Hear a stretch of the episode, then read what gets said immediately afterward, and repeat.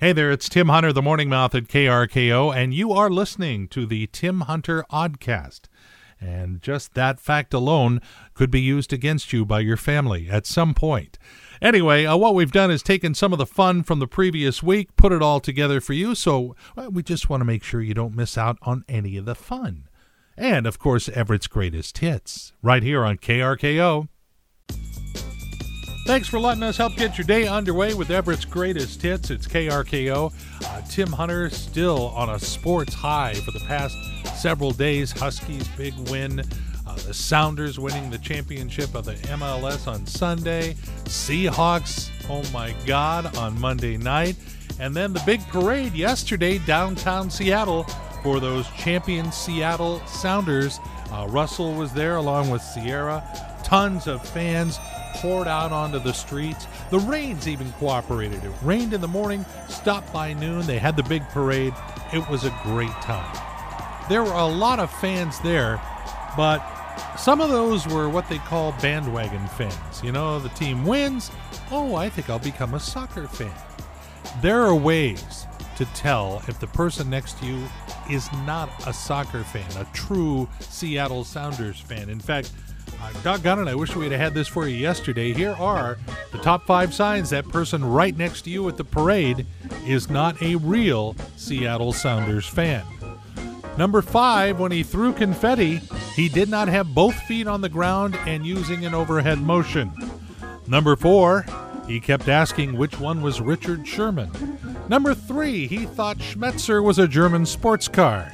Number two, kept referring to Lodeiro as Laderi. However, the number one sign that person next to you at the parade yesterday was not a real Seattle Sounders fan. When you mentioned Torres, he replied, Oh, yeah, that was my first car. Yeah, he's a fraud, I tell you. I tells you. You know, you had wondered where all these great songs had gone. Well, the answer right here. KRKO, Tim Hunter playing Everett's greatest hits for you. And we keep them coming all day long. So if you take us along to work, we are going to make your workday today just fly by. And now, here's today's edition of I'm Witless News with Tim Hunter. Boy, have we got some stories for you today. Well, of course, we wouldn't have done this bit if we didn't. San Francisco's newly elected district attorney says that public urination will not be prosecuted. So the next time you're down in the city by the bay, no more having to find a restroom. Isn't that convenient? A Texas husband and wife, aged 106 and 105, have been named the oldest couple in the world. The person presenting them with the award rang the doorbell and expects them to answer within the next two weeks. Uh, there is a company over in South Africa that is selling gin as fast as they can make it. Not just any gin, it's a gin made with fruit. Fruit partially eaten by elephants. Yes, this is gin made with elephant dung. Do I even have to tell you if I'd ever try it? And I'm not even going to ask you. No, thank you very much, Gin for Brains. No. And finally, the folks in Toms River, New Jersey say they have a problem. Their town has been completely overtaken by wild turkeys. Residents say they can't even go outside without being attacked.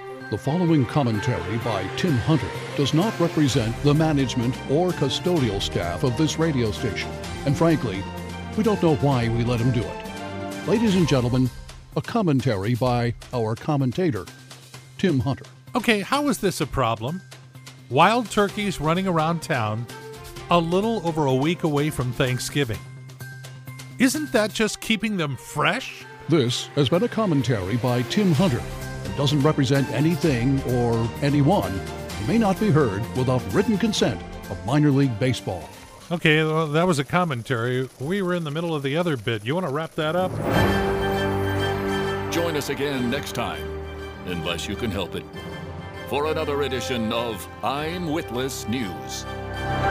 Well, you need a scorecard to keep track of this show this morning. And a happy hump day to you. That's a good song. Get you going.